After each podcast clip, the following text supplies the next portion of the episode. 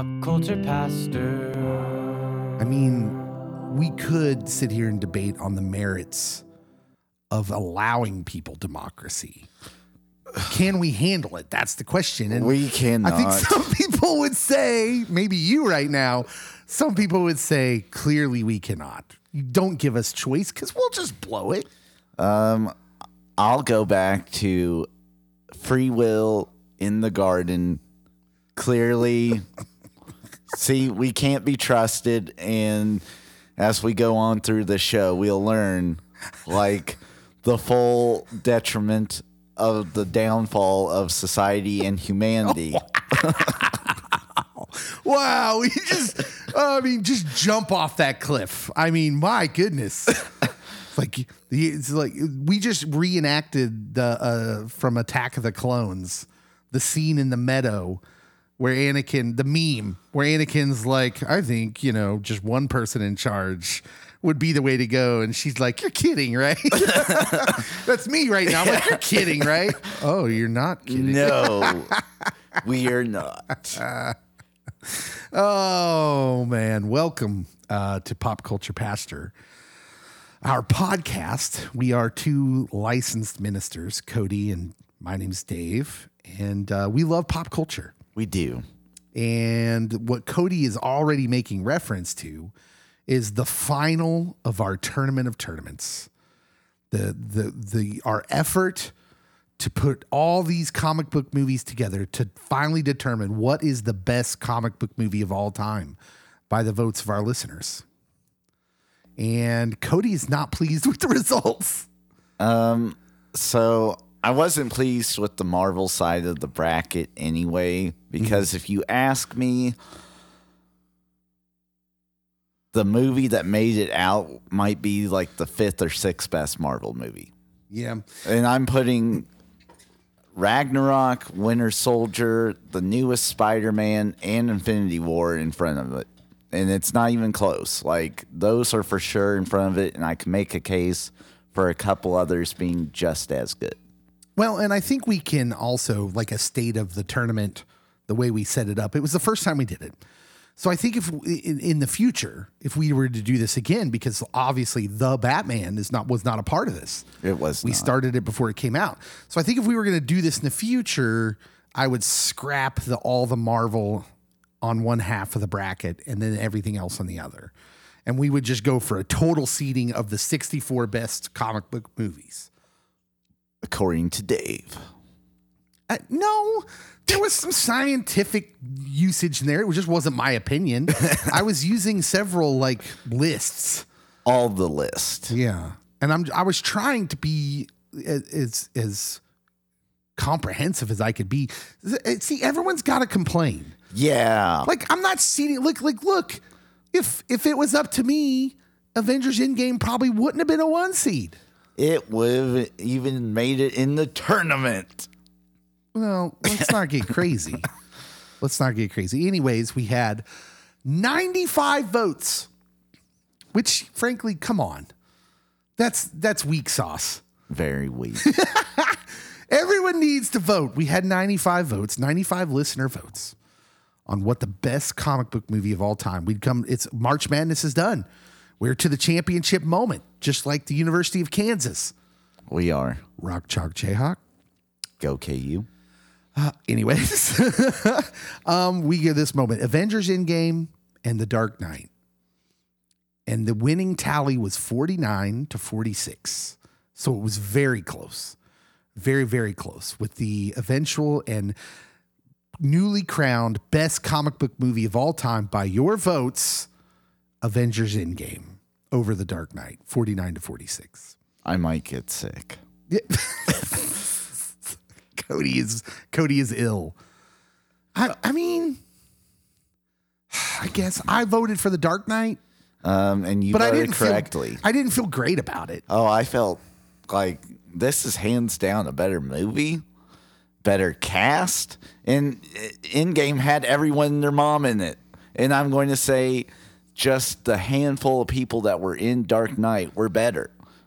Why? Why are you going to say that? Morgan Freeman, Heath Ledger, Gary Oldman, Christian Bale, Aaron Eckhart.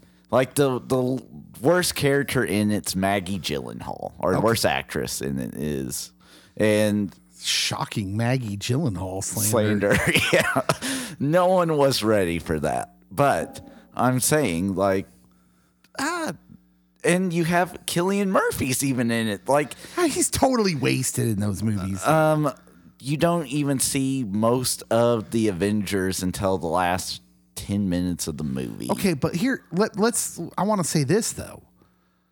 The story in The Dark Knight is a problem, and I think drags it down. Because the story it doesn't hold up to any sort of examination. And once you see it, you can't unsee it, that it's just total chaos. And basically, this is my problem with Nolan a lot. Uh, maybe ever since Memento, because I liked Memento and it made sense to me. I think he became a filmmaker that's just trying to put these trippy vignettes. Like he's trying to include these trippy moments, and the moments start to serve the plot, right? Or the plot starts to serve the moments instead of the moments serving the plot. Does that make sense? Yeah, but I would also say each film within the Nolan verse, I feel, takes on the characteristics of the main villain. And so, I've never thought of that, but if that's what he's doing, then that would explain the chaotic nature of the Dark Knight. because the Joker is very chaotic. Yeah. Yeah. I mean, if that's the case, then you know, we'll have to do some homework on that to back up that claim. Because if you notice, um, and I'll use Rises as an example, usually within the rest of the other two Batman movies, the fight scenes are happening lightning quick and Batman's kicking butt.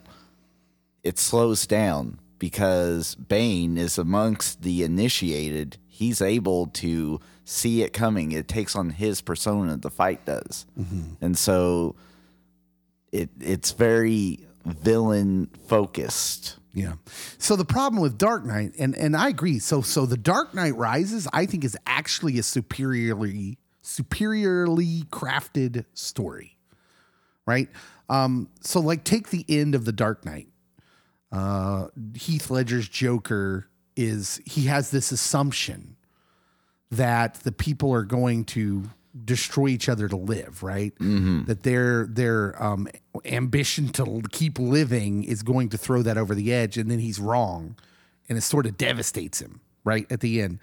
And the whole point of the end of the movie is like, see, you're wrong. You don't know people. The problem with that is the things that happen in the movie are so expertly crafted by someone who clearly is an expert in human behavior.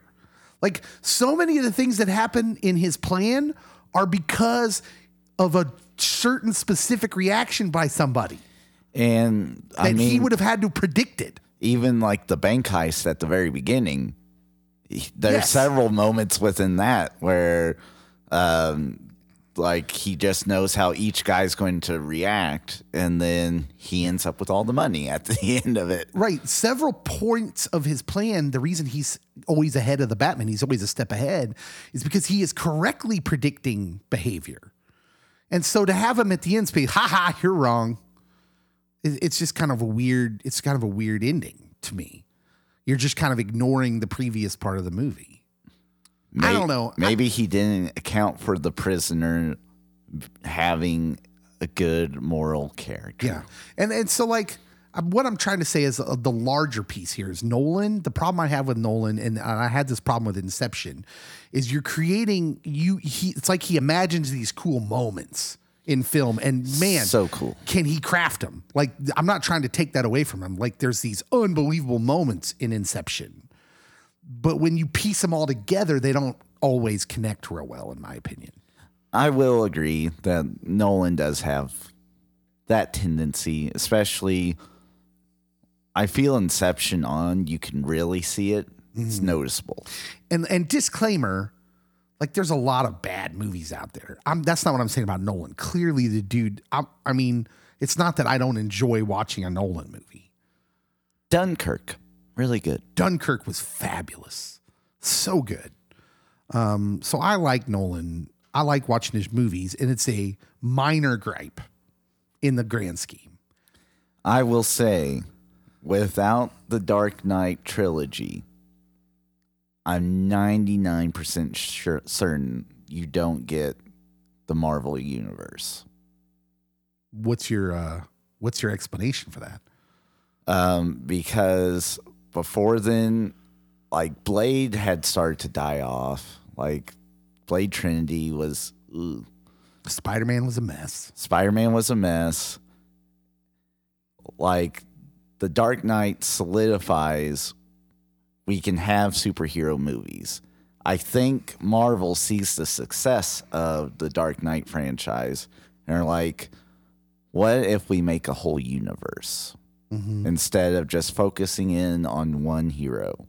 We tell multiple stories at once and then we have them join up and create this cinematic universe.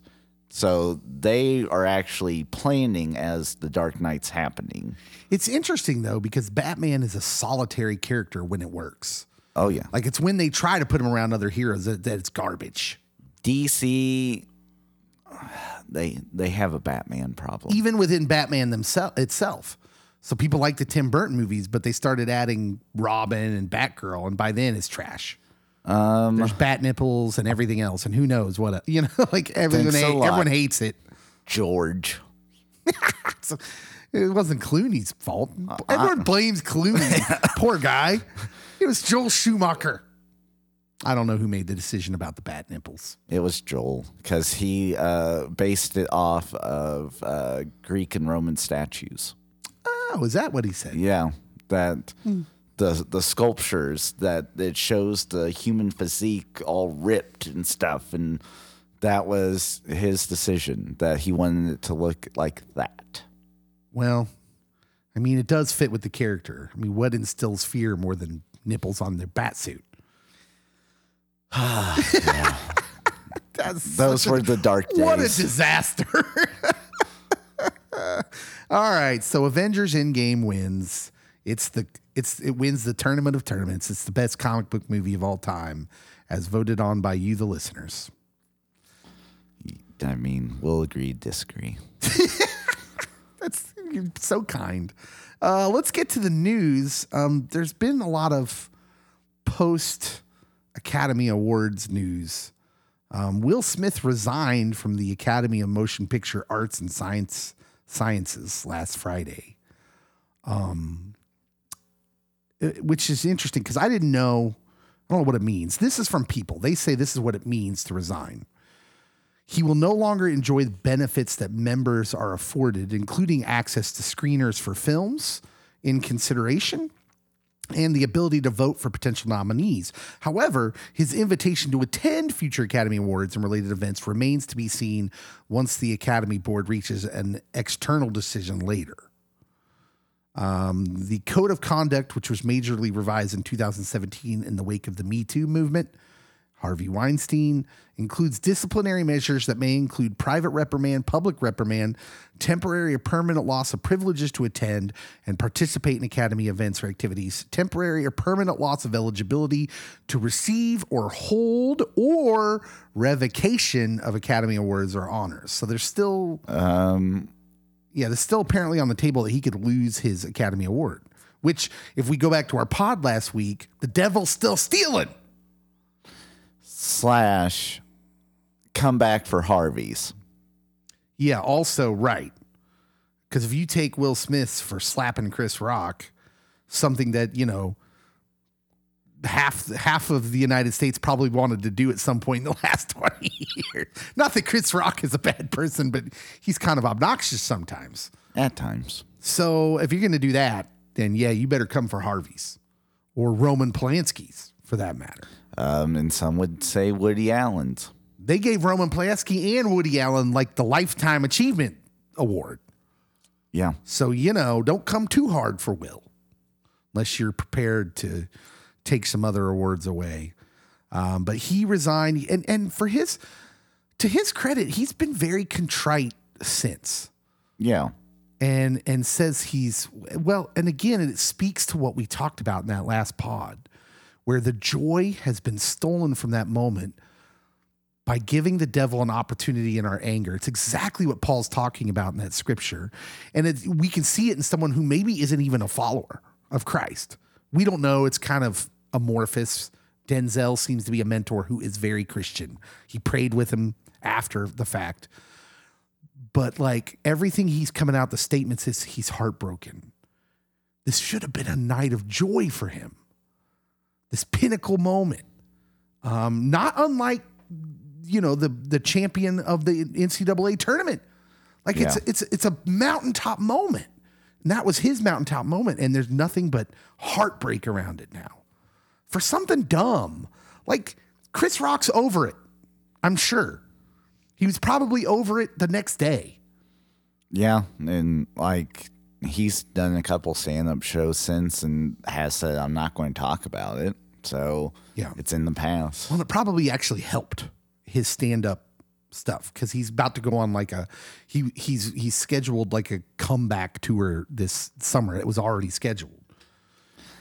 I think that it would have sold out anyway, Probably, just because Chris Rock's Chris Rock, and but there is definitely a renewed interest in him. yeah, Um, because he's yeah, it wasn't like he was unpopular. He'd been in Fargo in the past year, quite good actually.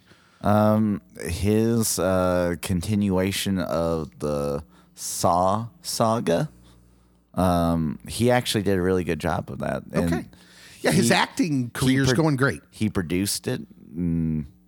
I think he might have even helped write it. So very good. So yeah, he's fine. And but like it's it's interesting to see Will Smith in this moment where he's just kind of in misery still.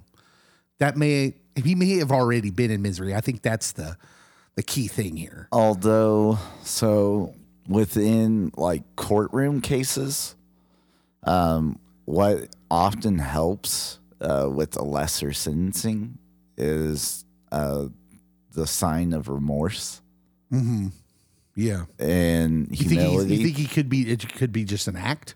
i'm not saying it it's just an act i'm saying that there could be a benefit to it that within the court of public opinion they see the remorse and ah we can move on given a brief span of time For sure. For sure. Um we're going to talk about one more thing about the Oscars and then we're not going to ever talk about it again. i don't even like the oscars so but this had to be pointed out because if you're still out there and you might be of the opinion of how awful Will Smith is, let's just talk about Amy Schumer for a second. In her first public appearance since co-hosting the Academy Awards, she addressed the, of course, the incident with Will Smith and Chris Rock. And she says this quote, I was kind of feeling myself. And then all of a sudden, Ali was making his way up and it was just a explicative bummer. She called the incident really sad. So she's like, you know, it says so much about toxic masculinity. She also said. So she's, you know, make feeling sorry for herself. Mm-hmm. Like took all away my thunder. Evil, evil men. And she then she says, I think the best way to comfort ourselves would be for me to say the Oscar jokes that I wasn't allowed to say because of Will Smith, apparently. Or, you know, uh, maybe not because of that. These were just jokes she wasn't allowed to say. So she's mad because this incident took place, this toxic masculinity. And then she said, This place wouldn't even allow me to tell a joke um, about Alec Baldwin and the Rust incident.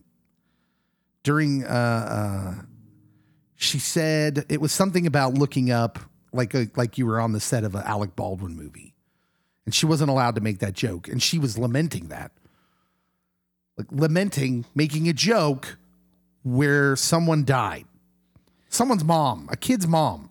She had a kid and a husband. yeah a family that has been on record saying there's no reason that we shouldn't still have our family member our significant other with us today if certain protocols were followed are followed and yeah so an incident where chris rock got slapped, and I'm not even sure. Like, it might hurt physically for a little bit, um, but someone actually died. It's, Which, which, by the way, let's hold on. Don't rush past that because two days after it happened on her Instagram, Schumer said, I'm still triggered and traumatized by the incident. I'm in shock, I'm stunned and sad, and I'm proud of myself and my co host waiting for this sickening feeling to go away from what we all witnessed a dude slapping another dude.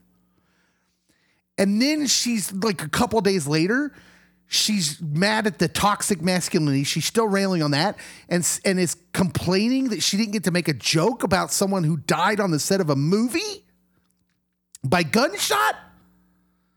What is wrong with these people? um, that's real trauma right there.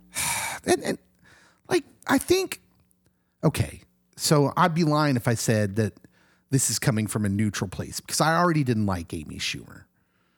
Um, much like you know, some people didn't like Chris Rock. And I think that worked against him, that he could be kind of obnoxious. Well, Amy Schumer can be obnoxious in a different way. Her comedy is vulgar. I don't care about that. Um, a lot of people who are of a certain persuasion may not like that kind of comedy because it's vulgar. I understand that several comics have gotten paid over the years by doing that. And it used to be more common than it is now. But I'm fine with that. What I don't like about what Amy Schumer does is they stand on these pedestals to scream about the wrongs of the world. And it's always from a place of self righteousness. And then they say something like this where it's clear it's like, yeah, you're just as broken as the rest of the world. Maybe pipe down on the righteousness and let's talk about the wrongs in a civil manner. Like she she says something, you know, like it's okay to talk about like I'm willing to talk about the toxic masculinity. If you're not immediately railing on the fact that you weren't able to tell a joke about a dead person or essentially or an incident where someone died, a mother, a wife. In a tra- I mean, it was tragedy. You're going to joke about tragedy? Get out of here. You don't really care about people. Yeah. Uh, shockingly, most of us just really care about ourselves. That is true. That's very true. And now we will never, ever talk about these Oscars again. Good. That could be a lie because I just can't get over that we watched scripture play out on stage in that fashion as it pertains to anger. Time will tell. Yeah, I thought it was uh, interesting. Um, we should talk about Jared Leto. Morbius is apparently hot trash. I have not seen it. I think I will be watching it this weekend. Ooh, awesome. So I will let Does you that know. mean I should probably go see it so we can review it? so I will let you know how hot trash it is. Okay. Uh, so, from friends reviewing it, so not like expert critics or anything, but friends, most of them said for most of the movie it's okay. And then the end happens and the end ruins the whole movie. Yeah. So news broke this week of just how ridiculous Jared Leto is. uh, Uproxx' as Mike Ryan said uh, that d- director Daniel Espinosa, someone told me that Jared Leto was so committed to playing Michael Morbius that even when he had to go to the bathroom, he would use his crutches that his character used in the movie and slowly limp to get to the bathroom. But it was taking so is uh, so Jared Leto's a notorious um uh, don't never break character guy. Like so much so that there's all these legendary incidents on his, on other movies where people were very angry. Um, Suicide Squad, he sent a pig's head to someone. yeah. Yeah. Yeah. So he's slowly limping to get to the bathroom, but it was taking so long between for pee breaks that a deal was made with him to get a wheelchair so someone could wheel him there quicker, and he agreed to that. Is this true? This uh, this writer for Uproxx says. Daniel Espinosa, the director for Morbius, says yes. he explained that Leto felt he needed to mimic and fully embody his character, who lived with chronic pain as a result of a specific blood condition. He went on to say, I think that what Jared thinks, what Jared believes, is that somehow the pain of those movements, even when he was playing normal Michael Morbius, he needed because he's having this pain his whole life. Even though as he's alive and strong, it has to be a difference. Hey, man, it's people's processes. Yeah, method acting. uh, So I don't get it. Like I know that De Niro is a method actor. I know that there's several method actors, but um, so making its rounds on Twitter and other social media platforms was a clip, and I sent it to you of uh, Sir Ian McKellen uh, talking to uh, Ricky Gervais, and um, it must have been for a show, uh, but he was talking about, well, here's my method acting. I am Sir Ian McKellen, and then when the camera comes on, I become Gandalf. And my method is the script says move here, and I move here. and there's cue cards off to the side that say my lines, and I read them. I mean, let's be very clear. We can sit here and call it method acting. But what Jared Leto is doing is not Daniel Day Lewis writing everyone letters as Abraham Lincoln. and and and like being the character while doing his normal things Yeah. off camera. Like you can just see everyone on set and and this dude, Leto says, eh, I need a break, gotta go to the bathroom. And then watching him slowly limp off the set while everyone's just kind of standing there going, um, I mean, we're time is money. like you could just sense everyone's annoyance in the way that this director answered these questions. and and here's what I'm saying. So like, uh, let, let me ask you a question. Everybody, everybody, like Jared Leto seems to be a respected dude in the acting profession. But I have a question: Is he a good actor? Is he really? Wh- what performance has he blown us away with? Um, My so-called life. what didn't he get an award I'm sure he did, but he was just Dallas Buyers Club? oh, he might have for that. He, yeah, he at least got nominated if he didn't win it. Yeah, I just don't know, man. I don't know. Um, For my money, there's way better actors out there. so him getting killed early on in uh, American Psycho still might be my favorite performance of his. Listen to what you just said. oh man. So my question is, how bad was it originally before they did like the reshoots and delaying of the release? Because they delayed it by like three or four months. yeah, I don't know. He he the director in the same interview said that Spider-Man No Way Home changed their movie.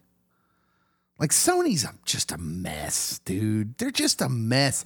And and this will continue until Marvel just needs to make a push to buy the character back. Not Morbius.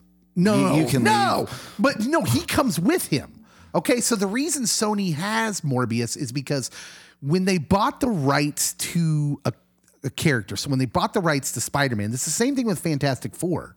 So for years, the MCU couldn't didn't have access to Doctor Doom or the Silver Surfer or all these other characters that were um, um, seen to have originated from Fantastic Four comics. Yeah. So when you bought the rights to the comic character, you're buying the rights to all the characters who originated from within. So with Spider-Man, Morbius first appears in Spider-Man comics. So that's why Sony's out there making Morbius movies and Venom movies and and they're developing a Kraven the Hunter movie, which like look, Kraven's a cool villain in a rogues gallery sort of way. But you don't make a solo movie with Kraven the Hunter. If you don't think this is going to be a disaster, I don't know what to tell you. So yeah, I would still leave it Morbius like somewhere in the dumpster. Right. Right. Yeah, yeah. Well, didn't I say that? Didn't I say Yeah. that when they when they first started developing this? Like, I don't know what they're doing. Morbius is not an interesting character. I do have the first comic book though. It's he's literally called Morbius the Living Vampire. Vampire. I don't even know what that how does that make sense? Like what is that? I don't know. I don't know. Sony is just ridiculous. They're all about the Benjamins. And I hate it. I hate that they have Spider-Man. And then like getting a taste of Spider-Man in the MCU has just made it all worse. Yeah. in my opinion, because now we could see what it could be. And then Sony still has access to make their terrible movies and ruin it all. Because I think both characters of Venom and Carnage could be good if done by the right people. But Sony seemingly doesn't have the right people. Yeah. Well, by right people, you're probably talking about Kevin Feige. Yeah. You, you need that one guy in charge who actually cares about the source material and cares about the fans. That's I think what Feige has proven is that he cares about the fans. He wants to be true to them. And and the, and showing that you could still make all the money doing that. It just takes all the monies. a little bit of a little bit of extra um, work in the sense of making sure I don't I mean I don't know what Feige's process is. I don't know why. I think it's because he's a fan. He probably started off as a comic book fan. And the dudes at Sony aren't. They don't care. It's the same thing with DC for years and Warner Brothers. Like all the mess with their like Superman movie that never made it, the Nick Cage Superman movie, the Death of Superman, whatever. the- I'm the here Kevin for- Smith script. I mean, Kevin Smith has gone on record for the script he wrote for a Superman movie that got trashed because he said the people at Warner Brothers just kept changing it. Um, I'm here for Nick Cage as any superhero. It would have been hilarious, probably. I wish there was a Nick Cage Superman movie that existed just because it probably would have been hilarious. All right. Well, it's time to. Uh, Uh, we don't want to talk about the the guy that we teased last podcast, but didn't mention him because we ran out of time. oh, yeah, we probably should because that's. I mean, what a farce that is, too. And that's big. Ezra Miller got himself into trouble Again, again. And now there's talk that. I- he, I mean, he might be pulled off this movie. the the Flash is on hold. And frankly, like, I was under the impression that this was mostly filmed. Like, what now? You're going to have to refilm the entire movie? Um, maybe they can do what um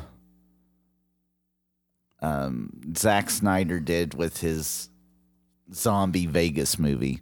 Um, was it Army of the Living Dead? Whatever that had Dave Batista in it. Um, but they had the guy from um, that plays um, Scarecrow in Teen Titans. He was in it, but then he had allegations against him, and so then they like just reshot uh, Tig Notaro doing his scenes, and then were able to Right. put her image in in place of that guy, and so maybe they can get Grant from the Flash TV series.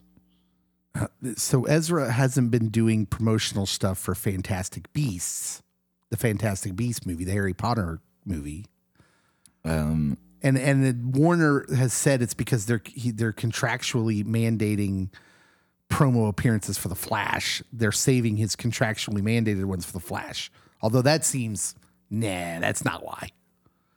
Uh, because now they're having meetings big meetings. to discuss his removal and how that's going to do. Uh, basically, um, there was a pair of incidents in Hawaii. Miller apparently arrested, uh, harassed bar goers for singing karaoke. Which I mean, if, if it's a bar and they're having karaoke, you can't do that. No, He eventually got arrested by local cops. Then he had a restraining order filed against this couple who say the actor burst into their hotel room and threatened them. And there's all sorts of reports out there that I can't really report on, but there's uh. all sorts of corroborating evidence from locals who say this dude's a piece of work.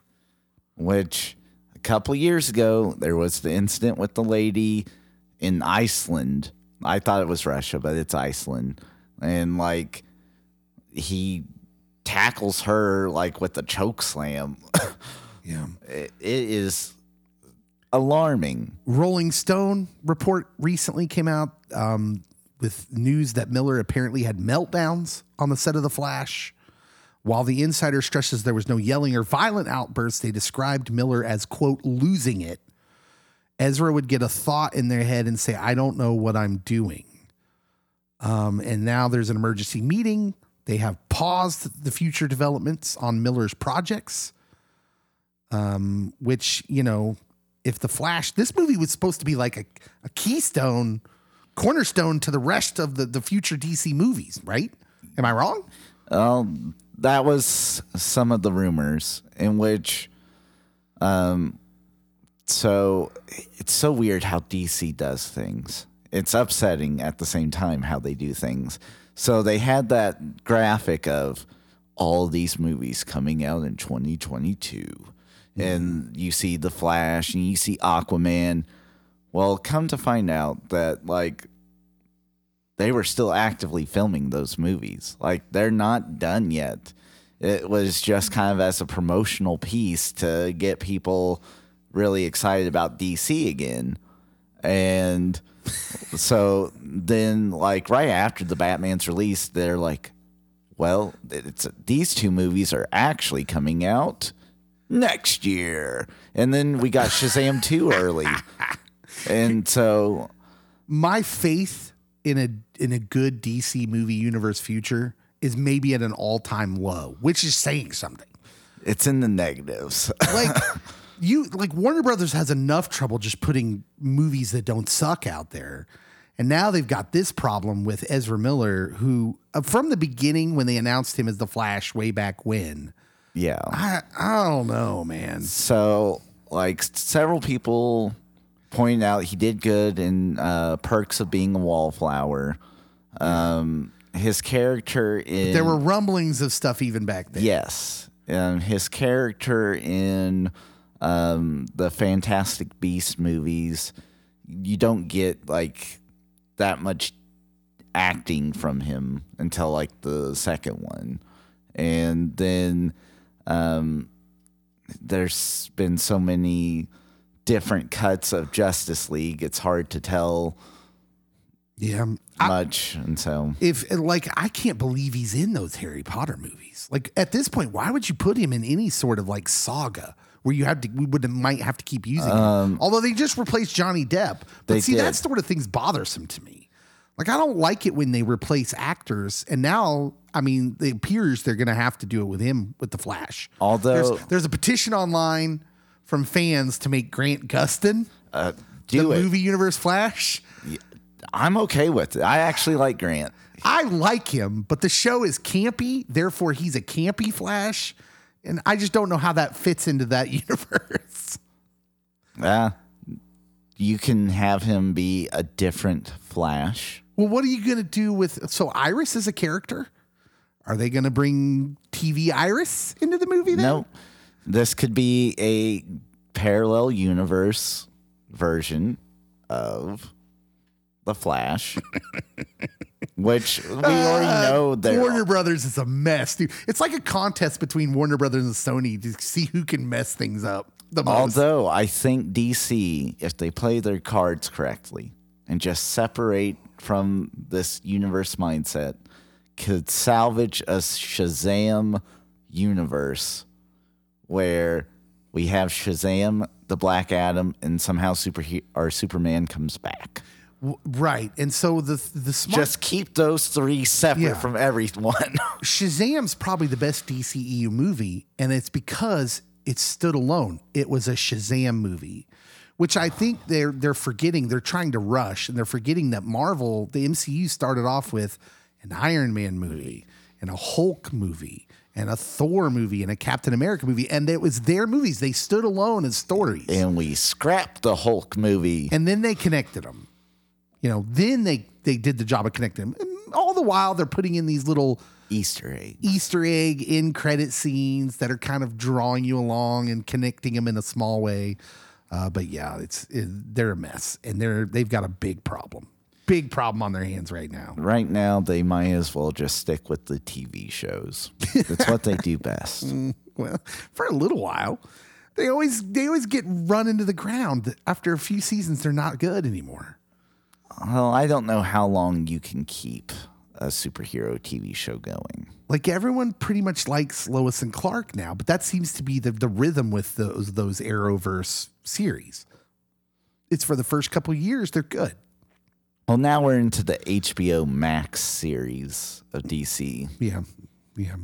You you're a big fan of Peacemaker. I haven't watched it yet. I- I, need Peacemaker, to. Titans. I just I don't have any interest in DC right now. It's hard for me.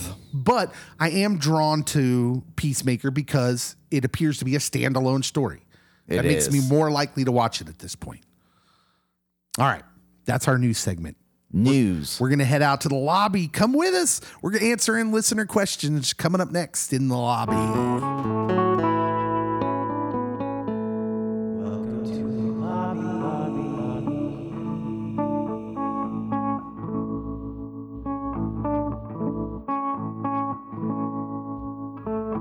Welcome to the lobby. We've come out to the lobby here to get ourselves a snack, maybe a beverage, and to answer listener questions. A large tub of poppin' corn. Imagine we're just waiting in line for our concessions and, and the listeners have questions. Your deepest questions you've always wanted to ask us. That's what this segment's for. That's what I'm here for. Lauren Allen is the first listener question of the day. She asks, which variety of Skittles is your favorite? And she included a picture, but she said it doesn't have to be one from the picture. So I didn't even know there were this many different flavors of Skittles. Oh, yeah. because I hate Skittles. Oh, that's a bold statement. Sorry, Lauren. I don't like. f- Uh, eh. Have you had the purple bag? No, It, and I'm pretty sure it's wild berry. I can remember when Skittles came out, and I had some, and I as a kid, and I didn't eat them again because I don't like them. Um, so Because you look at them and you see, you think M and m and then you put them in your mouth, and it's fruity, and eh, I just don't. I'm not a fan. So the purple bag by themselves best, but if you freeze dry, um, and vacuum seal Skittles, they do a popcorn thing, and they like pop, and the outside mm-hmm. like gets, or the inside becomes the outside, and they actually become like crunchy, and like taste even better. I don't know how it's possible. It's like a science experiment. Going. it is, but you can buy that. Can't you just eat them out of the bag? Uh, yes, but there's people that Like if like, I have to do work to make them good, I don't want that. no, like people already do the work for you, and then you can buy those bags. Or if you have a friend that is a like doomsday prepper, they're like, "Oh, here, have this." Yeah, look, if I'm prepping for doomsday, I just need lots of Reese's peanut butter eggs. That's all I need. That's the only candy I So need. purple bag by far the best. Okay.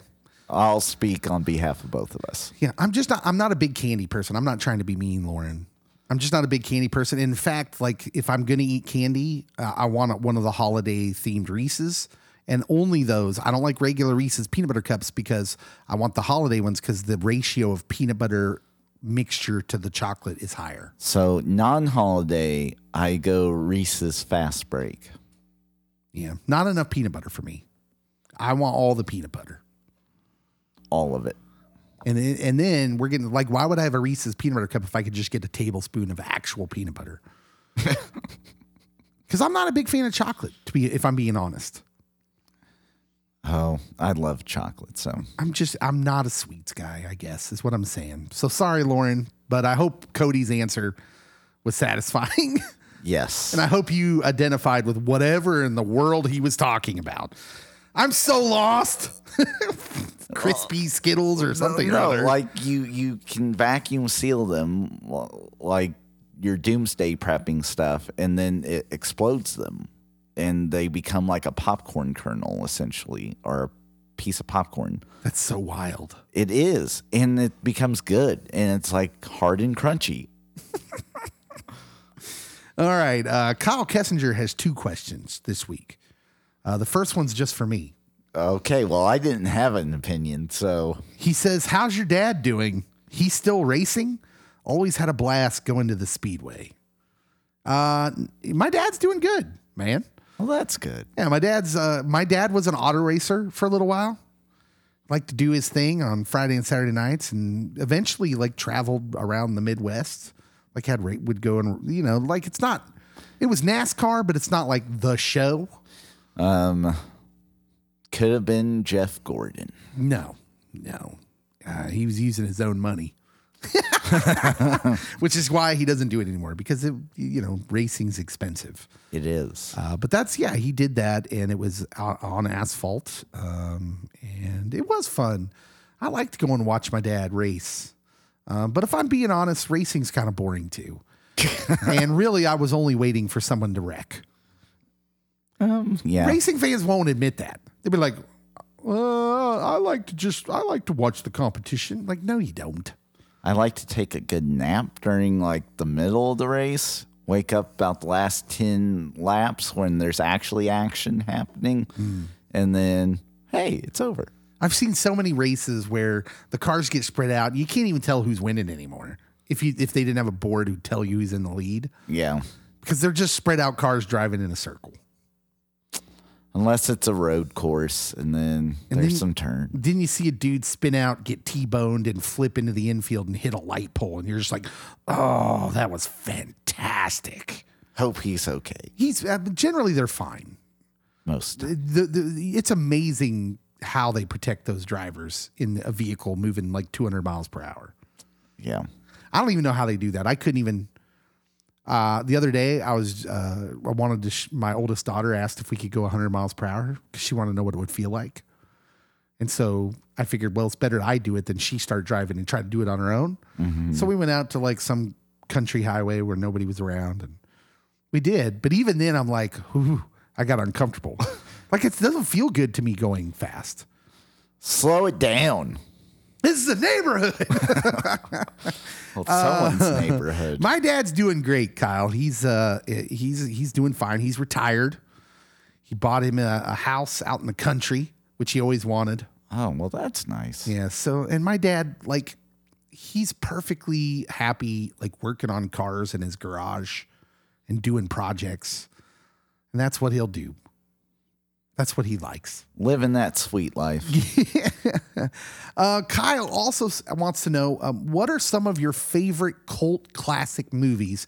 He said, My favorite is Harley Davidson and the Marlboro Man. I have not seen. You haven't you haven't seen Harley Davidson Marlboro Man? I believe that's um uh Don Johnson, maybe. And I don't I don't remember. Yeah, It's been I, so long since I've I seen have that not movie. seen it. Yeah. Um, do you, would, would you like to go first? Do you have a um, cult classic? Like what what are our definitions for a cult classic? So, I mean, clearly it could not have been a success when it was released. Yeah, can't be like a huge blockbuster. Um, but there's a big group of fans that you quote a line and they're likely going to quote the next line or are going to go all in um, on it um, and like start referencing their favorite parts. And you can tell that they're a fan of the movie. Yeah. Okay. And so what? You, you you go first. Okay, so like Donnie Darko, Mm, yeah, that one a lot of people like that one. is one on my list. Um, I'm not a fan. It's just too weird. it, I enjoy it. Uh, yeah, no, I don't. I don't. so- I don't begrudge you for it. one of my top three Jim Carrey movies is Eternal Sunshine of the Spotless Mind. Yeah, yeah. Um, very underrated, and um, Better Off Dead. so that one might be my my favorite next to The Big Lebowski. Okay, so Better Off Dead, that's like a rabbit hole in and of itself, though. Uh, because, and, and let me tell you, Better Off Dead is um, directed by Savage Steve Holland. Okay. Savage Steve. Savage Steve did another movie with John Cusack called One Crazy Summer with him and Demi Moore. And the, it, so it's like a, uh, it's almost like it's not just a cult classic. You have a cult family of movies. Mm. Better Off Dead is so gloriously weird. it is. And, and so it's like all about this kid who lives in this weird family mm-hmm. who uh, John Cusack, who's like a high school senior, and he he wants to be the best on the ski team, which is already completely unrelatable, right? Like because we live in Kansas, Yes. But I'm assuming that's re- unrelatable for most people. A ski team in high school, um, and he's also lost the, what he thinks is the girl of his dreams at the very beginning Yes. to the ski captain. His friend is obsessed with drugs, but he's like, "This mountain's made of pure snow," and then Booger from Revenge of the Nerds. starts like snorting up actual snow. He, he's amazing in that movie, by the way. Um, there, yeah, there's such good lines. There's iconic lines in there. So like the the paper boy Wait. is a recurring Yes. theme in the movie because he's like they play him as like a horror movie. He keeps like popping up and scaring the character. Um, there's the the two Asian uh, drivers, that always want to race him. But they, but the one talks like, like Howard, Howard Cosell, Lane Meyer. so it's like, what is happening? It's just so gloriously weird. Um, yeah, the mom's always cooking things that look terrible. Um, so there's the the line, the I want my two dollars by the paper boy.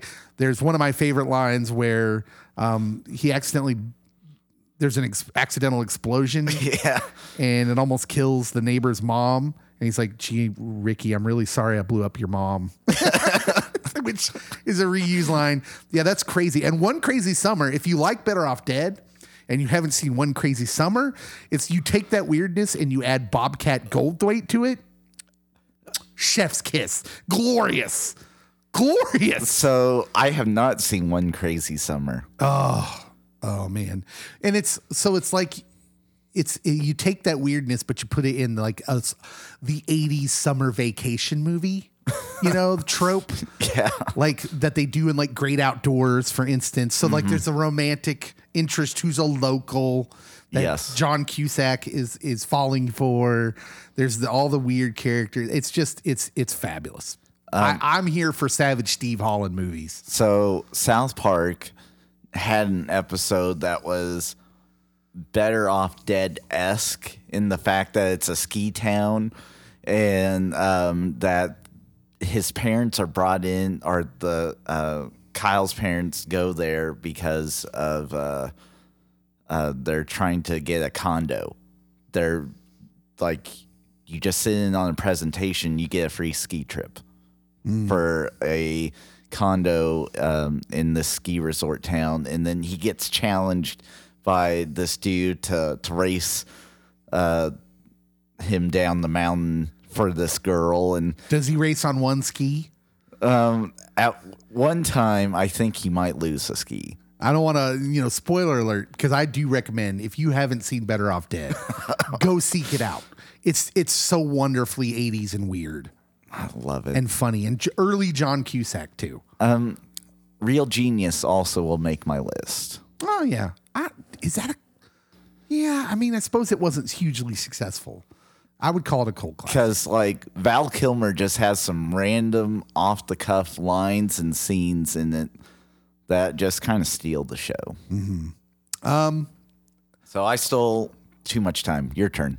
Well, also uh, Better Off Dead. I, I had a huge crush on the ex- foreign exchange. French girl that he eventually falls in love with, who's just like his friend at first. yes. Um, I think uh, everyone everyone did back in the eighties, though. That was the point. that was the his girlfriend that breaks up with him in the beginning is horrible. She's a horrible person, but that's like another eighties trope. Um, yeah, when you're talking about cult classic movies, I talk about the Burbs a lot. just eminently quotable, um, but wasn't a successful movie. Tom Hanks hates it. He's not even a fan. He call, he's at times called it his worst movie, and each time he does it, a little piece of me dies. Because I'm just like Tom. I love that movie, and I love you in that movie. There's- Ray, this is Walter. Ah! the camera's like so good. It's such a good movie. And uh, Bruce Dern's character, who's like the Vietnam vet, who's like still overly military. He's always wearing camos. He's like talking on the radio. He's like, Red Rover, Red Rover, let Ray go on over. Oh, The Burbs is great. I think one of my all time favorite cult classics, and I know Kyle will appreciate this because I just know Kyle, and this is this is his kind of movie. Um, Big Trouble in Little China. Oh yeah. it's fantastic. And if you are at all a fan of Mortal Kombat, you're gonna want to see Big Trouble in Little China because the Mortal Kombat basically rips off the character of Raiden from Big Trouble in Little China Yeah. because there's a dude who looks just like Raiden in that movie who's like a bad guy. And it's basically um, the main character is played by Kurt Russell, who's a truck driver. He somehow gets embroiled in this like Chinese mafia story. As one does. And it- there's all this mystical things happening underneath the surface. And it's just, it's 80s cheese. And it's so gloriously brilliant. yeah. Uh, so I would have to say probably Big Trouble in Little China. I think Big Lebowski. Yeah. Big comes close. Lebowski Yeah. is on my list. It might be number one for because commercially, box office wise, it was one of the Coen's worst movies. Uh, but so uh, it might obviously, be one of their best. yeah, it's one of their most beloved now. Yeah. It's a, it's a cult classic as well. Big Lebowski is incredible, uh, but not for kids. Definitely not. A lot of lot of cursing. Um, but yeah, I think those are those are good. Those are our questions for this week. Uh, when we post uh, the Ask Us Anything, make sure and get on, jump on those posts and uh, ask us a question. Ask us anything. Kyle asked me about my dad. Yeah. So you can ask us personal questions, whatever. We'll answer just just about anything, unless it's you know private. But why would you want to ask us something like that? You can ask me what celebrity my dad looks like, and you will be shocked. Oh, I think we just have to pretend that someone asked it next time because I am, I'm dying to know. Yeah, and it there's a legit like people have stopped my dad when I was there and asked him, "Are you this person?" Are you him? Are you him? Uh-uh. Are you he? no, okay. Someone ask. Someone ask what celebrity Cody's dad looks like when we post the uh, that that post. Spoiler: I don't look like my dad at all. So All right. That was the lobby. Make sure and jump in on the action, and you might be featured on the podcast next week. We'll be right back right after this for the main thrust of this podcast. This the focus. the main focus. Yes, the main focus. We'll be right back.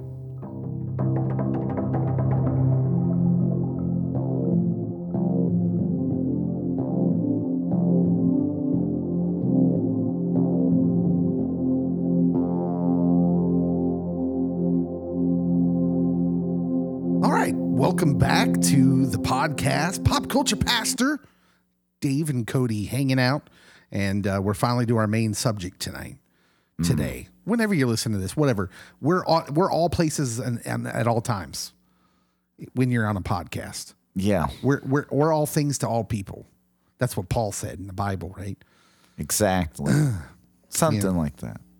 And so um, we're here. We're going to talk about board games. What board games? Like, what was the first board game that you remember? Or maybe, I mean, should we expand it to card games too? I don't even know because like Uno was pretty big in my oh, family. Oh, Uno's still big, Yeah. and yeah, it was. That was what I played whenever we'd go over to my grandparents' house. How like how sinister would a game of Uno get at your house? Because I know like Uno ruined some Thanksgivings. I think it at my grandma's house. Um, it wouldn't get that bad at my grandparents' house, but with friends, oh yeah, we we always tell this story in my family. My grandfather, who's you know since passed away, um, he he like he was like the military strong silent type. So he would I, like I can remember the times he talked to me, right? Yeah. because they were so few. Um, but when we played a game and he he would play sometimes, and it would really it really humanized him for me. Um, obviously, uh, I'm not saying that to criticize my grandpa about how he was silent and didn't talk to me much. You know, he had seen more terrible things in his life, and obviously that comes from a place of different generations, different things they lived through. Um, but when he would play games with us, it would like humanize him, and he would do this thing in Uno where he would like psych out the person who was playing before him. It's like you're gonna play the card that I need, and he would put his finger on his temple. Like he was using mind control. And and darned if they wouldn't play the card he needed every time. He'd be like with you know he'd be on uno and he'd have that color that wasn't the color on the board or whatever. And that, that every time man he they'd play the number that he needed. That's awesome. yeah.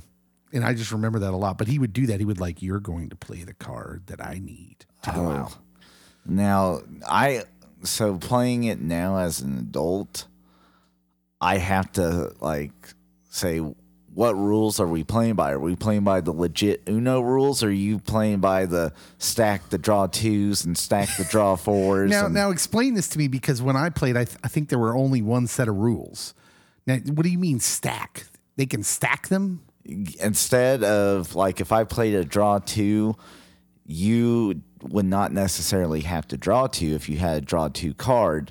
Yeah, So I then could- it can become a draw four for someone else after you. Yes, and then they right. can keep going. That's not how Uno's supposed to be played. So yeah, the way we played Uh, was if with- someone played a draw two, you had no recourse. You drew Yeah. two, and then it was the next player's turn. Yeah. Uno has spoken on their official Twitter account And why are we always got to change things? because they're loose cannons out there. It doesn't seem right. Um, now there was a game where I was okay with certain of the rules changes, but they were listed in the rules. Like so, Monopoly Monopoly's the go to. had its base rules, but then it in the instruction manual, which was on the box or on the insert of the box, which they don't do that anymore, but that was cool. Yeah. Uh, they they had like the extra section at the end, like options that you could do, and one of them that our family liked to do was free parking. Had Oh, yeah. money in it, so like anytime you were paying the like you know taxes or something like that, you paid it to the middle, and whoever landed on free parking would get all that money. It was like inserting the lottery into It Monopoly. um, which, by the way, if you play that on like Xbox Live, Mm-hmm. it the free parking is is the instant cash. yeah. Like they play by those rules. That was heavily adopted, I think, Oh, because yeah. it wasn't part of the base Monopoly rules. But I seem to remember lots of people playing that way. Like even when I'd go to friends' house, they're like, "Oh yeah, we play with the lottery, free parking." uh, like it, it was just conditioning us to all be lottery addicts. Although Monopoly, as a teenager, got like certain guys banned from my house. there was a fight that broke out over Monopoly, and certain people could not be at the house at the same time. Nothing like seriously. Um, like in, in our family, it's there. The saying goes, the, "The game of Monopoly wasn't over until someone threw it off the wall." Yeah, and it would always be inev- inevitably it would always be like it wouldn't be that you got mad at someone. I mean you'd get mad if you rolled like you landed on boardwalk. Yeah, there was like 10 numbers you could have rolled to be safe and two numbers you couldn't roll. And you roll one of those numbers to end the game and you get mad.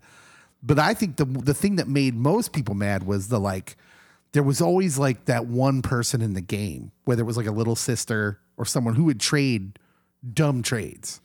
Yeah. And, and like listen this, it's a simple rule. You don't trade unless you have something you gain a monopoly out of it. Right? You don't give someone a monopoly if you're not getting a monopoly. Yeah. that would make me mad. That would set me off because i wanted to win. And i'd just be like why are you doing that? You don't get anything. Yeah. Card tables were flipped over. oh we yeah we I'm all on board the flipping tables narrative Jesus be like, well, Jesus flipped table tables, and if you make that trade, I'm gonna flip this table. I'm all bo- I'm all aboard that narrative. I usually discount when I'm pastoring Yes. when it comes to Monopoly. well, it makes about as much sense as when people do use it. Yeah. So, um, is there a game uh, that you remember, like that's kind of off the beaten path that you're that you got for Christmas or your family played, like when you were like, what's the earliest game you can remember? So the earliest game that wasn't like Uno, Yahtzee, or Monopoly, um, there I, I had a Goosebumps board game. Whoa, what? Yeah. Then, well, you would have had to been a kid in the early '90s. Um, but yeah, there was a Goosebumps board game, and there's like pieces that made a graveyard, and yeah, it was kind of cool. yeah. I uh when I was a kid, of course, Sorry is Oh, a big yeah. game, which is basically like a version of uh what's that game called? It's not Sorry, it's um ah, there's a name for it. Trouble. It's trouble, but it's like a is it Parcheesi? Oh, Is it like the base like that's the game? It's just they put a different name on it. I don't remember. So honestly, like growing up, there's a lot of shows that talked about Parcheesi. I don't think I've ever seen Parcheesi like played at all. Did you ever play backgammon? Yes, It was probably with a grandparent. yes, They'd bring out the fancy leather, faux leather case, and you'd be like, I don't know what board game this is, but I'm about to have my mind blown. And then they open it up, and you're like, This is it? yeah. You got black black circles and white circles? This game's lame. I'm just saying. Uh, what's the game with the marbles? And like it had like colorful No, triangles. that's Parcheesi. is that Parcheesi? You, you no, no, no, it's Chinese checkers. yeah, there we go. Chinese checkers. So yeah, we had Chinese checkers too, which seems overtly or subtly racist now. Um, Why is it probably- Chinese? Probably has a different name now. I feel a little nervous saying that, but that's what it was called. And yeah, it was like checkers where you leap. You you were leaping the other of the other person's marbles. Uh, I believe. yes, that is the game. Mhm. Okay. So yeah, I remember Sorry was a big game. We had Trouble was Yeah. another game because Trouble was cheap. It always that was always like one of the cheap games you could buy for kids, and kids like the pop, the Yep. dice popper. Um, it was- Sometimes the dice would not pop up high enough, and you just keep getting the same number. yeah, Trouble and Sorry. I mean, essentially the same game. Yeah. except sorry didn't have the cool dice popper.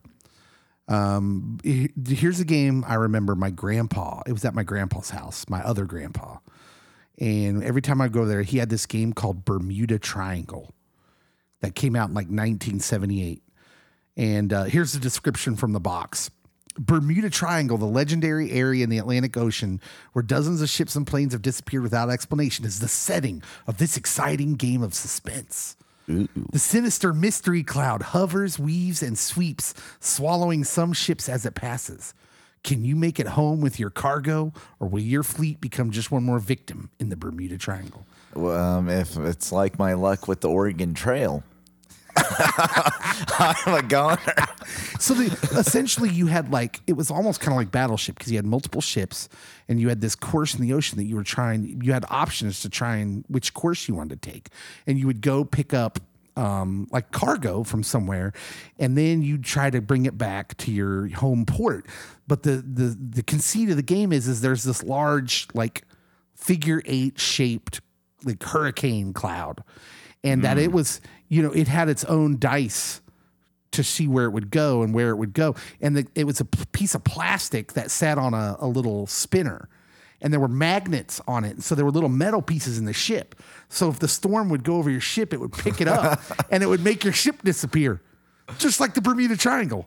It was a simple game, but you know, I was like five. so Um, that's intense it was. for a five year old. Because sometimes the cloud would just kind of graze over the ship, and you wouldn't it wouldn't do anything. But then sometimes it would go over, and you hear the click, and you're like, "No, my UFOs just stole my my, my cargo ship." Uh, yeah, Parcheesi looks like that, which our viewers cannot see, or yeah. So it's the same game. see. Sorry, trouble. It's essentially the same game. Although it looks so weird. Yeah. I don't know about it. I don't know either. Parcheesi sounds like so, you know, the poor kids played trouble. Yes, The rich kids played Parcheesi. We had trouble. Um, um, another big one from from my youth was and this is going to be weird because you're going to be like really? But Trivial Pursuit in the 80s I was going to say was it. So. My parents had like three or four different sets of Trivial Pursuit, and so I would get to play occasionally when we'd have game night. And you'd get throttled, right? There were a couple of grandparents that knew Unless you had Family Edition. we did have a family edition and I can hold my own, but um and as I got older I got really good at Trivial Pursuit. Yeah, well, me too, because I grew up playing the only edition they had available, which was the Genus edition. Mm-hmm. Sometimes mistakenly called the Genius edition, but it, that wasn't the word; it was Genus, and that was the only one they had was just this original game of Trivial Pursuit. And yeah, so like when you were a kid, I mean, I mean, eh, history, everything was geared towards the adults Yeah. uh, and I would get slaughtered. But as time went on, like my mom and I used to play this a lot. And my mom would skunk me up until I reached about this certain age. Now she would never admit this, but I, I I'll take her down anytime. She's getting old. She can't remember everything. Ouch. Hey, I am the World Series of Pop Culture Champion of the University of Kansas from 2005. Don't- Somewhere Don't try me. it is on a plaque. No, it's it's not. No one probably remembers. They probably forgot, and it was probably the only year they did that because that that show was big. It was like on VH1, mm-hmm. and so they did their own version of it. I hope it was the only year they did it because I can then say I'm just the World Series of Pop Culture champ at KU. Name it and claim it. Well, that's what yeah, that's what I think. Yes. Uh, but yeah, my my family was fond of the Trivial Pursuit, and that was probably how I got so good at trivia. Everybody would accuse me of memorizing the cards, which there's a ton of cards in there. How are you going to memorize them? Um maybe you have a photographic memory. I don't, but I would look at them like in the bathtub. I'd take the, I'd soak in the bathtub, and I'd, I can remember as a kid reading, taking the cards with me, trying to guess them, but then looking at all the answers. I mean, I guess if, what's the difference between learning and memorizing, really? Good question. I mean, can I help it if my brain retains those insignificant details? Um, maybe. I don't know. I really always wanted to be on Jeopardy. Um, there's some times on Jeopardy where I'm like answering questions before the contestants buzz in, and I'm like, I do great. And then there's some times where I'm like, who knows this? Yeah, yeah. That's the, that's what separates like the the master players of Jeopardy from the the uh, the rest. Is the master players? There's any category that goes up there, they're just money. But like, yeah, for for us normies, if I was ever on Jeopardy and be like, "Come on, sports, come on." Movie quotes. Because, yeah, there's some categories that be like, well, um, nope. The before and after, when Yeah. you get cute with it, no thanks. Can't do that. Um, a game that was popular, especially once I was like older elementary, middle school age, Stratego. Oh yeah, yeah. So other kids had that. I never had that. Oh, it's fun. I still so besides being a pastor, I also am a children's case manager for a mental health center. And that's one of the games that I will choose to play to work on uh, learning cooperation, following directions, those sorts of things, and controlling your temper because there's enough strategy in it that you actually have to think things out. And so since I play it quite frequently, I'm usually a few steps ahead of my kids. And so I think I've only lost once out of probably playing 500 times. So Oh wow. it's rude. So you're yeah, you're just basically torturing your your case caseload kids. Not Well done. intentionally. Well done. I'm seeing if they Very respond. therapeutic. Yeah, seeing how they respond. Um, but most of the time they do really well. I have some kids that are like, "We're not doing Stratego," and I'm like, "I don't blame you." I mean, Although I listen, have some that are up for the challenge. I'm not going to criticize because anything I play with my kids, like I'm, I'm playing for keeps. oh yeah, And I'll I'll tell them it's like, well, it's for your own good because I need to make sure you can take a hit in real life. You can take a loss. oh yeah. Um, you shouldn't begin that upset over a board game. Oh man, well, my family did not adhere to that. I mean, we had some. I mean, we had yelling matches. I can remember the extended family, even on like Christmas Eve. We'd all be partying on Christmas Eve, and like, so the the kids weren't allowed to on Christmas Eve. The kids all had to go play the, with them, you know, with themselves, and the adults would play games, and the kids weren't allowed to be in the adult games, right? Mm-hmm. Because there was, you know, there was enough adults where, anyways. But I can remember hearing like the, "Why would you trade that? You can't trade." and and of course, you know, my family's really competitive though. Like the board games were just, it wasn't just. I mean, they just were really competitive. Um, but they, they're so ingrained in my memory too. So you you're young enough where by the time you're growing up, board games are fading. Yeah, video games are on Yeah. the scene. The video game boom makes board games fade. And it's funny because when I was a kid back in the 80s, uh, board games were huge. Like some of my best memories are from board games. I can remember um, I was in second grade living in Topeka, Topeka, Kansas. And it was just me and my mom. That was that was it. And we had like this freak ice storm in March. Uh, it was like 1983, and there was a freak ice storm across northeastern Kansas, and our we lost power for like six days. It was something ridiculous. You were in the dark ages. Well, man, it was 1983. Dude, I can't. I don't know what to tell you, man. We didn't have internet. We didn't have anything, and you know, so I remember my mom didn't go to work, and I didn't go to school because there was no school because power was out. And for six days, we like sat in the living room with blankets on because it was cold, playing games. And my mom, you know, I love my mom, uh, but she wasn't there a lot because she was single parent. She worked a lot. And so, man, I really look back at that those six days and remember it very fondly. We just played games, but even then, like she beat me at Monopoly or I'd beat her, and it was on like Donkey Kong. She, we'd have to go cool off for a while. Well, thank goodness it was nice and cold outside. but like games were so huge, and then video game boom kind of. Ruined it all. Yeah. Now, did you ever have the game Perfection? uh, Refresh my memory. I, I I know I've heard of it, but I didn't have it. Okay, so like growing up, there was an annoying commercial, and the song would get stuck in your head.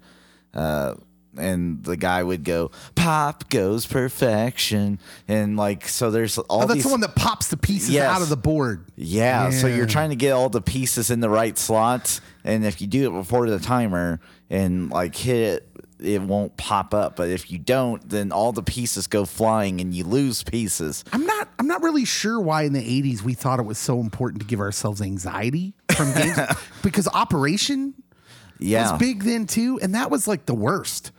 That was like, look, look at these hands, Cody. I've always been a big, big dude and have huge hands. Like that's not the game. I was not put on this earth to be a surgeon. And I would always lose an operation. It was the worst too, because it, it was almost like getting electrocuted, even though you Yeah. weren't. But that was the feeling. You're like, ah, ah. they have games like that now. They still do So in this day and age when we're all so anxious. That doesn't seem like a good idea. So there's like this hot potato game, and you gotta like keep tossing the hot potato back and forth. But if you are the last one to get it, uh, when the timer goes off within the potato, it zaps you. no, Yes, What? it's like playing with a live grenade. it is. That's wild. That just seems wrong. We don't need that pressure. We don't need that stress. Everybody's already too stressed out. Um, I like to think that they were trying to prepare you for the ACTs or the SATs. They knew you got to start them young and they got to be able to handle the pressure. And then, boom, they're ready for real world, even though testing is not necessarily real world scenarios. Other old games I had. So I was an only child. So this is going to sound really sad, but I would get these games for Christmas and then I would just play with myself. So I remember I had this game called Fireball Island. Do you uh, have you ever heard of this game? That's made up. Oh no, no. Fireball Island was amazing and it had this huge board, right? And it had it was like this island set. It was like a 3D board. And there was a big volcano in the middle and you'd move your guy along these things trying to collect all these at these checkpoints you would get these little tiles that were points. But at any given time, a certain dice roll would trigger the volcano. And there were these things that moved on the board. You moved them when you hit certain combinations on the dice, where the ball would roll out of the volcano and take a different route each time. And so your dude, and if you get hit by the fireball, you got you go all the way back to the beginning. It was intense, man. they recently, so uh, it originally came out in 1986 um, and they recently they recently came out with it again, and I got it in uh, 2021. A Target version came out, and I I got it again. It's it's much improved. Like it's a much cooler game surface. My kids were not as into it as I was. It's it's sat and collected dust on our shelf. Oh, kids. Um, but yeah, that was a game that was special to me, and nobody would play it with me. That's what I remember. Um, what other games did you guys play growing up? Um, so as I got older, this game kind of became the it game. Apples to apples. You see, that's a weird one too. It's so so uh, that's the kind of game that would set my family off. Because if you're competitive, you don't want to play apples to apples. Because it's arbitrary. Very. You have to know the person that's judging when you put down your card. Yeah. In fact, whenever someone did bring it up as a, as an older person, like I, you know, I've been around kids. I'm a youth pastor, and sometimes they want to play that game, and I'm like, I hate that game. I don't want to play that game because sometimes they wouldn't even understand. Yeah, the references. Yeah. Um. So I've had that happen a few times where I'm like, I wasted a perfectly great card on this, you jerk face. But um, uh, so like if you know the people you're playing with really well, it can be amazing. And like so I went a dark route once in apples to apples. Um the like the card, the green card was um or the card that was popped up that everyone played on was Messi. Mm-hmm. And then I had the JFK assassination card. and Oh. and the person that was next to me had a dark sense of humor even though they were like they graduated from a Christian college.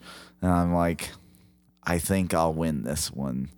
And I slide it and like they go through and then they get to that card and they start laughing and I'm like, got him. Uh, side note, like I th- I'm pretty sure the Zapruder film took my innocence in eighth grade when they made us watch it. Yeah. So we had like this like conspiracy theorist come talk to our history class in eighth grade about the JFK assassination. What? Yeah, for real. Like I could. He was like a. He was on the. He's in the police department, but it was like his hobby. And so yeah, he we we watched like the Zapruder film, and he's like, we're eighth graders, and he's like, oh, and you see this part here where where Jackie O. Or not Jackie O at the time, but oh. Jackie Kennedy is like she's like reaching back, looks like she's trying to get out of the car. No, she's picking up pieces of his skull. I'm just like, oh, bro, what? like why? everybody reacted. It's like, well, you you just react in that situation, and she thinks she's you know can still save him. Yeah. I'm pretty sure that scarred me, and like removed my innocence. I was just like, oh, nothing will ever be okay again. I the History Channel had like nonstop JFK assassination like conspiracy shows growing up. So Yeah, I remember that. I uh, already had that one ruined. Yeah. So, anyways, yeah, that's an aside. I don't know how. I'm not sure, quite sure how we got there, but there you go. Um, so v- games go through like this lull.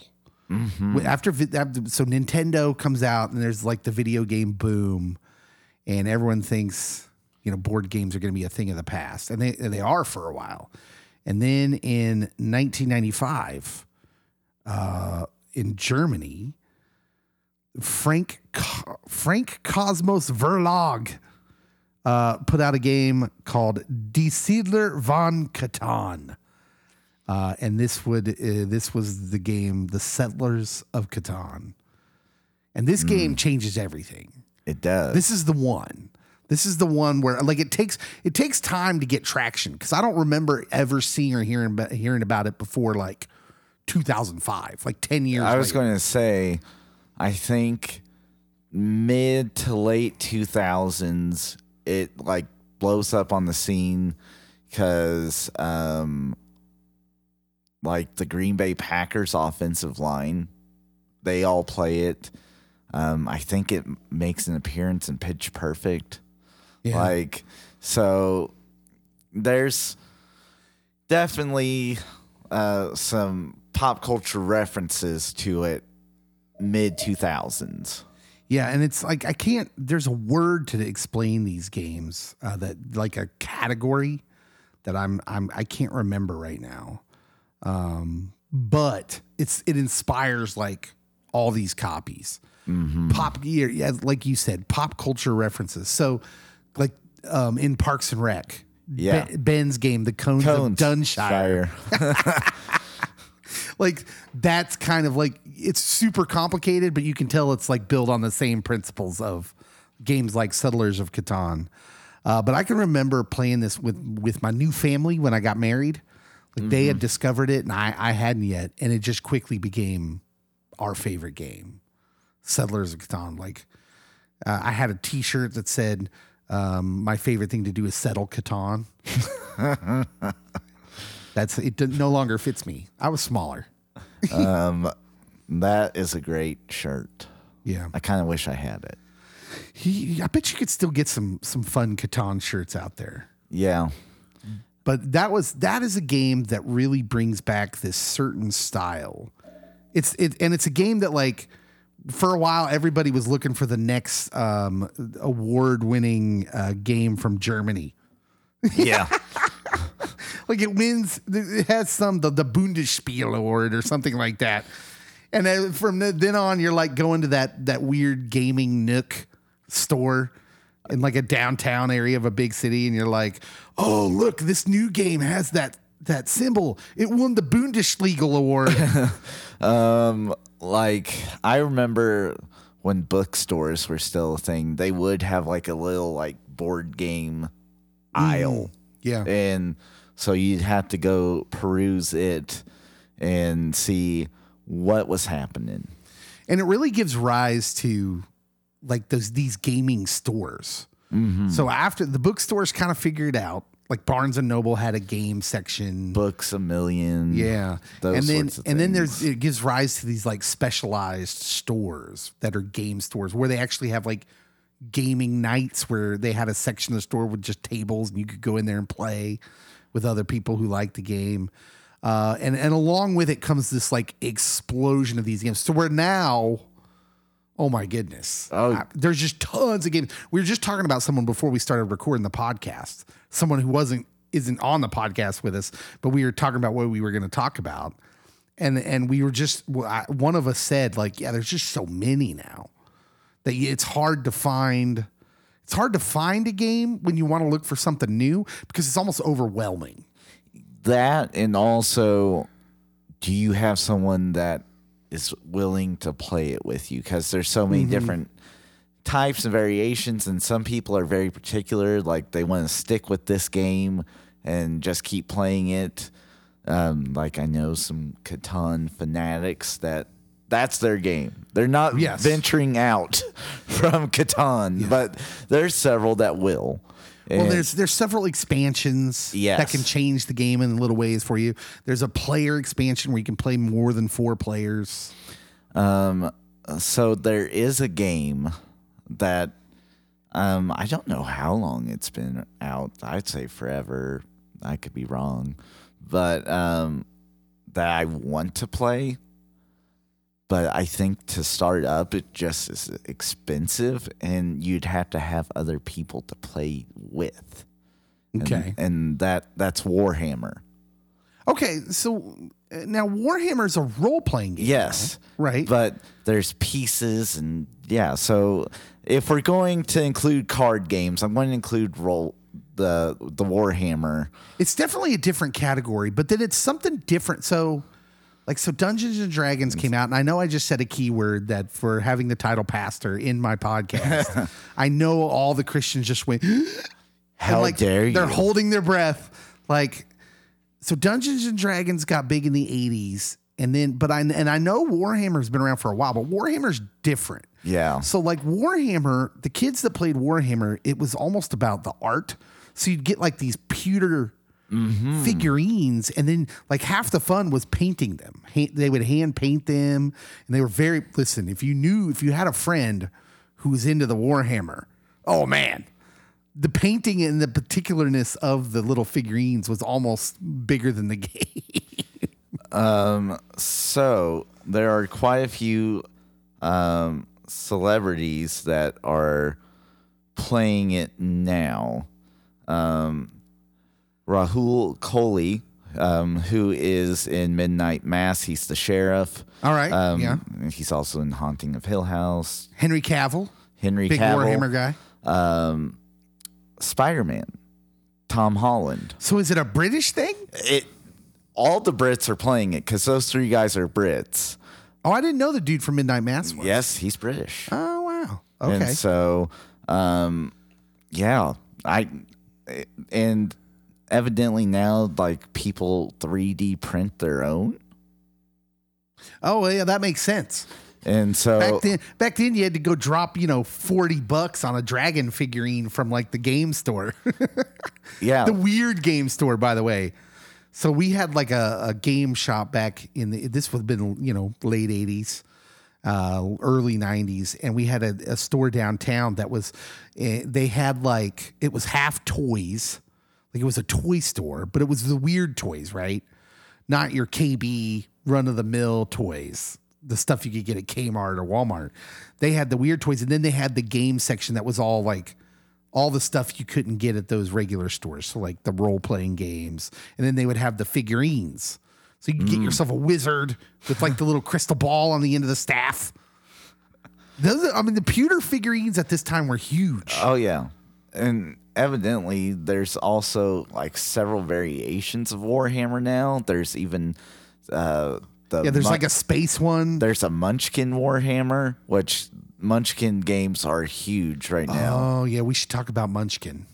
there's a case manager I work with. She has probably 10 variations of Munchkin. Yeah, yeah, yeah, yeah. I know, I know who you're talking about because we, Yeah. yeah. Munchkin was the rage about like we were playing it ten years ago because I used to work where you work. Yes. And so I know exactly who you're talking about. Yeah, we, and we would like the sets of Munchkin we combined together would just make this huge game of Munchkin. Yeah. Munchkin is a, by the way, if you're on the for the uninitiated, like first of all, if you're a nerd and you don't know what Munchkin is, come How on, dare man. you. Come on. But Munchkin's like a card game that like simulates a role playing environment. Like it's it's got that feel. So you're like dungeons and monsters, but it's funny. It like The card, there's a lot of comedy in the cards, and it's not it's not to be taken seriously. Yeah. There's like, so the But you version. still win. The Someone's version still a winner. I've gotten to play the most is like a pirate version.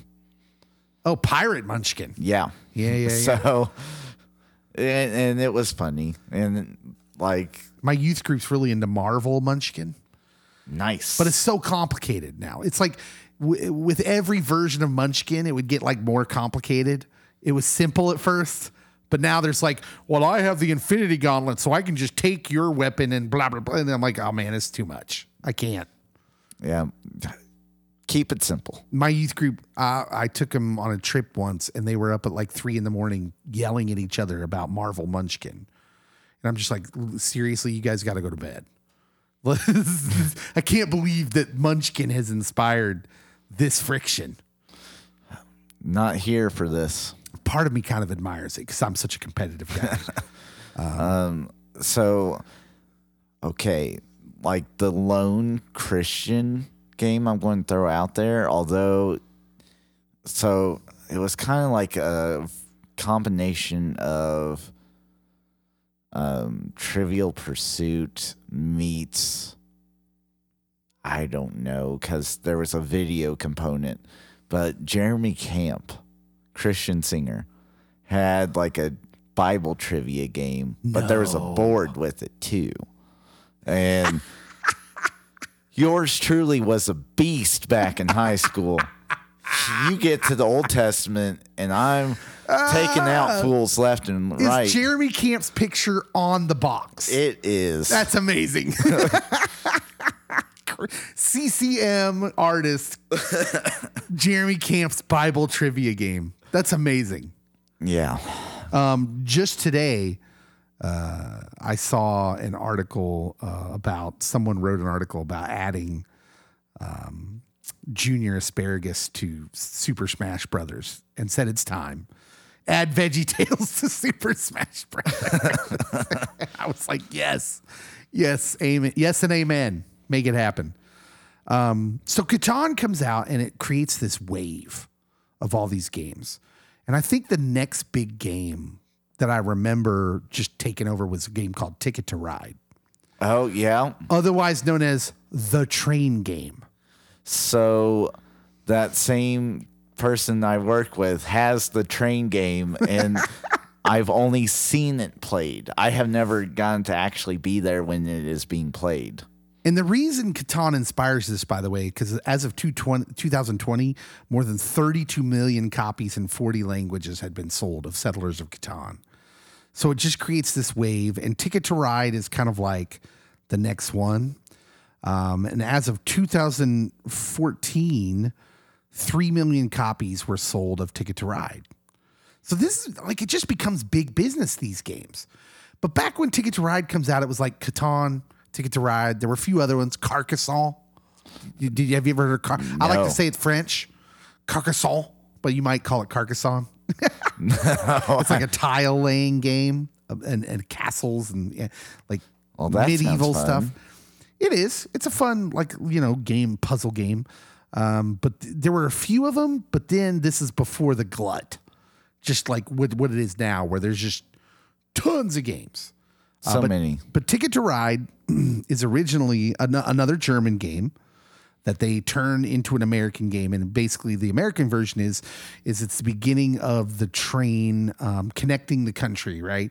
So you have all these stops, and you're trying to build, uh, you're trying to collect cards with routes, and you're trying to get your routes done. So you're trying to build trains to your routes to collect points. Makes sense. And that was this was another big one in our family. Um, by the way, the German award I was looking for was the Spiel de Jar.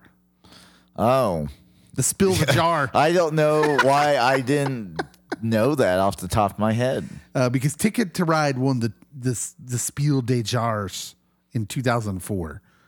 I'm probably murdering that word, those words, by the way. Probably not even close to saying that. Board game fanatics are rolling over right now in their graves.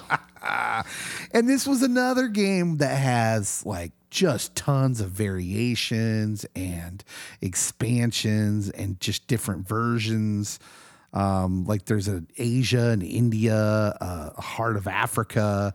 I mean, there's just one of these games has been made for just about anything. There's a card game.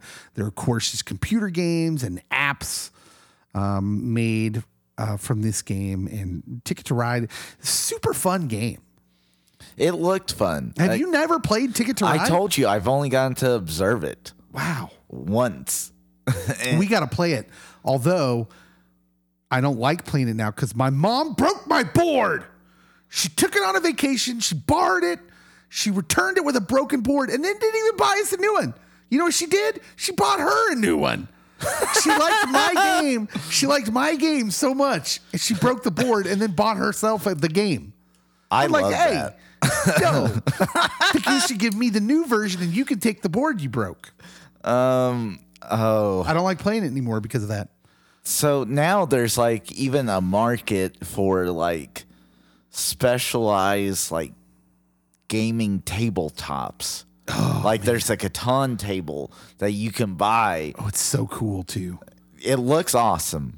Like you, you spend like four hundred dollars, and this dude like woodworks it, right? Yeah. like wooden pieces and just the like the so gone is the problem of the the weak thin puzzle piece board that connects together Yeah. and never quite sits right. It so this doesn't. guy would make like this wooden tabletop with grooves where the pieces set down. Oh Mm. man, yeah, that's dream. That's like if you're like, dude, you gotta love Catan, man. You gotta really love it, You or be have rich. to be William Gates. William Gates.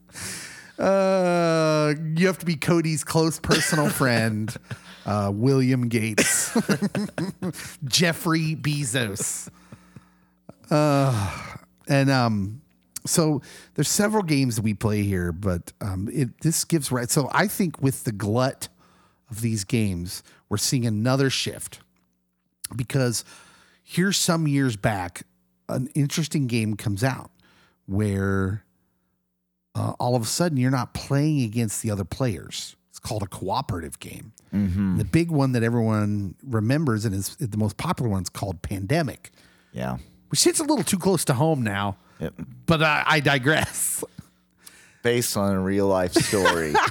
it was a game about an epidemic, and you would um, work together with the other participants in the game, and you either all won or you all lost. And I don't think you want to know what losing meant. yeah.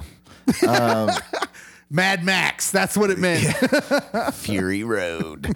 um, so like the real life like cooperative game is the escape rooms, but now they even have an escape room board game, yeah. and so Well, and there's so many games now you're seeing that kind of flooding the market. Mm-hmm. But I don't see, I pay attention because I don't want that game. Let me tell you something. I don't want to play Pandemic because I want to win. I don't want to share my glory. I'm a competitive dude. I want to win. I don't want to win as part of a team. Get out of here. Why would you play a game if you're not competing against everyone else okay, to get bragging rights? Michael Jeffrey Jordan. Yeah, seriously. we used to believe something back in the day. That's why Jordan will always be better than LeBron. LeBron, I bet, grew up playing cooperative video games. I am probably the LeBron of this podcast.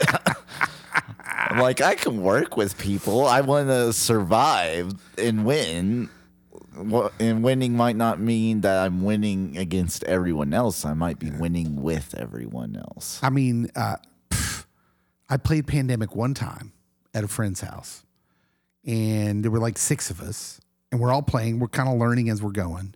There's like one guy who knows how to play. He's kind of guiding us, and then so you you don't know what's what to expect, what to happen, and then all of a sudden he's like, "Well, we lost," and I'm just like, "Well, thanks, Karen." this was probably your fault. I mean, I got mad. Just like, that's it? We lost? This game's stupid. Nobody wins?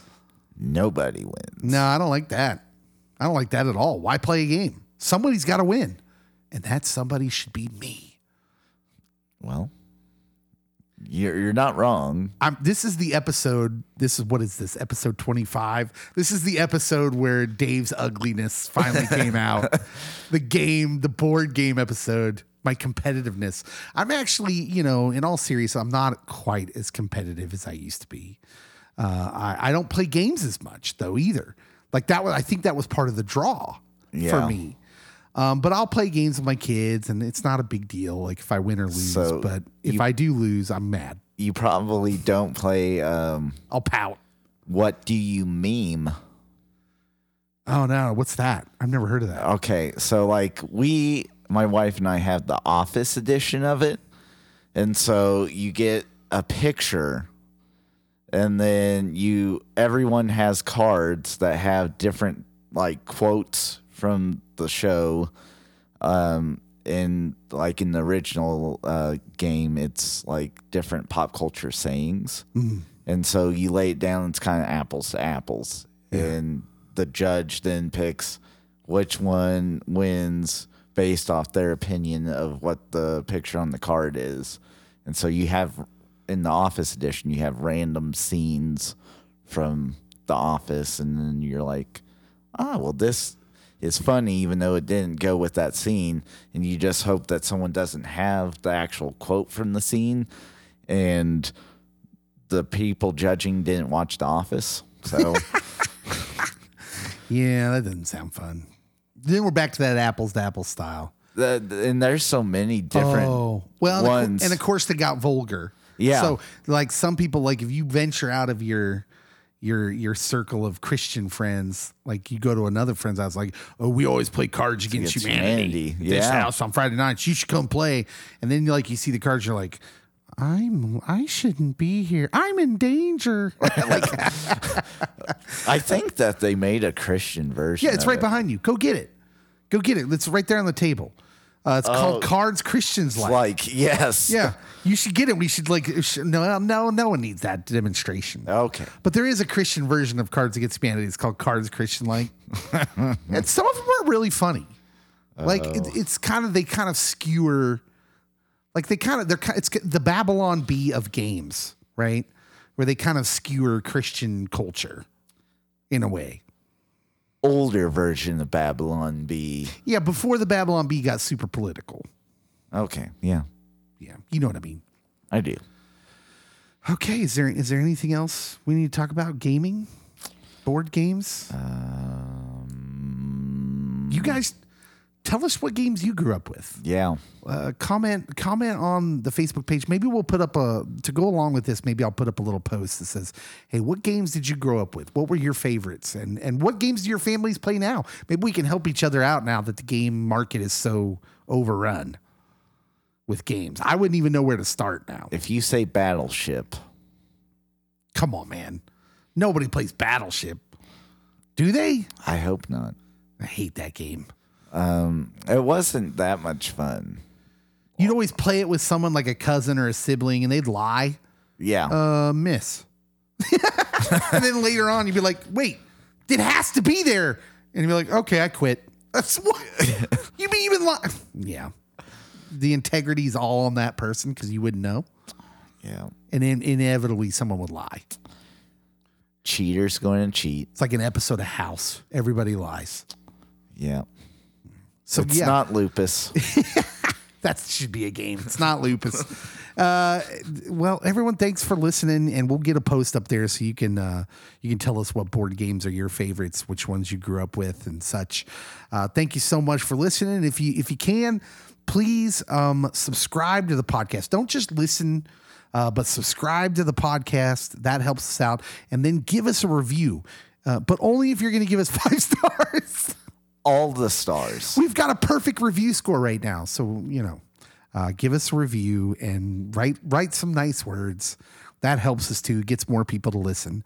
Uh, we we love every one of you guys that listen and appreciate you all that interact with us on the Facebook page and Twitter. Uh, make sure and and go to Facebook if you're on there. Follow us, Pop Culture Pastor Podcast. You got to add the podcast, otherwise you might get this other Facebook page about this really progressive pastor. He also is a geek, but he always like writes these politically charged geeks columns. So yeah, if you if you see one like that, that's not us. No, We're very apolitical try to be. here at Pop Culture Pastor. Um, yeah, and then or follow us on Twitter. Thanks a lot, guys. We'll see you next week. See you in the next pop culture pastor.